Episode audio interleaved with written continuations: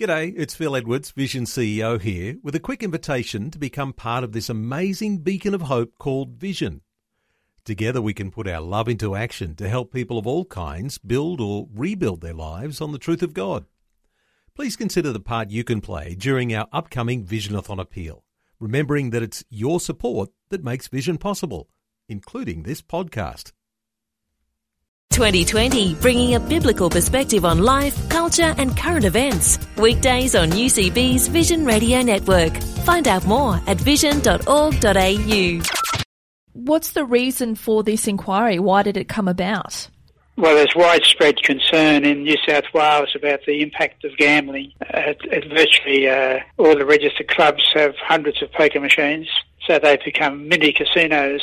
Some have up to 1,500 poker machines, and often they're operating in low income areas uh, with disadvantaged families. So they're the people who can spare can't spare the money really that they're putting into these poker machines. And so the purpose of this inquiry is to help find solutions or Yes.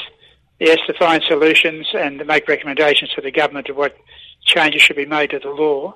But we'll also be having all the church social service departments from the Salvation Army, Baptist, Anglican, and so on. Uh, they'll be giving evidence about their knowledge of the effect of gambling on families that they're seeking to help. what are the areas of potential reform for this issue? Well, we've made the inquiry that it's uh, very broad. It covers every area of gambling, so it won't be just focusing on poker machines, but internet gambling, the latest development of radio, advertising, promoting gambling, uh, encouraging people to be involved in gambling, even through their mobile phones. Has this been something that's been on uh, been on your radar for a while? Have we seen gambling inquiries like this before? No, the governments have been reluctant to have any inquiry into gambling because they get a lot of revenue, tax revenue from gambling, from the poker machines, racing, uh, trotting, uh, dog racing, all forms of gambling. Uh, the government's getting a cut, and they actually now budget in the state budget for about 12% of income from all the different forms of gambling. So they're very reluctant to take action against it, and they're very reluctant to have it exposed as to how serious the gambling is. So I'm very pleased we're able to persuade the uh, coalition government uh, to cooperate in this inquiry. So it was then passed by Parliament unanimously uh, that this inquiry be held. The issue of um, state governments relying on revenue, um, this gambling reve- revenue, how do you see a way that um, state governments can be weaned off it? Well, what they're going to try and prove, and I believe we can prove, is that gambling adds to the state budget, especially in the social service department, that with broken families and all the uh, results that come from that, the government has to put a lot more money into the social services department. And it's been estimated that for every tax dollar the government gets, it's costing the state up to $7 for that $1 in tax in all the um, community services that the government has to provide as a result of gambling, uh, where uh, the husband gets addicted to gambling, he, he runs out of money, it leads to a breakdown in the family.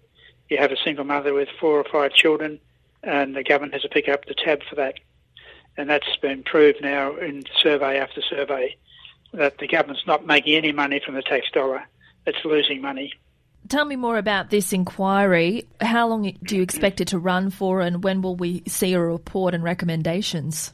Well, we want to uh, make it very extensive, the inquiry, uh, to have all the different groups make submissions. So we're going through that stage now where each church and organisation, and obviously those who are in favour of gambling, will make submissions, the, the registered clubs and so on. And so that will take some months to get all those submissions. Then we select from the submissions which uh, representatives should appear then for a public hearing. I want to get this information out in the public arena so the media uh, can be there, radio, press, TV, uh, will be open to all of those uh, avenues so that information will be then broadcast right across the state, across the nation.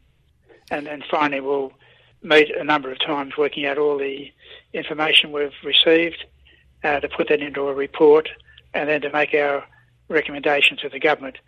That was Fred Nile from the Christian Democrat Party talking about a gambling inquiry that he is chairing.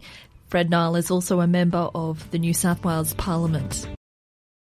Like what you've just heard? There's more great podcasts, or you can listen to us live at vision.org.au. And remember, Vision is listener supported. Your donation of any amount will help us continue connecting faith to life. Learn more or donate today at vision.org.au.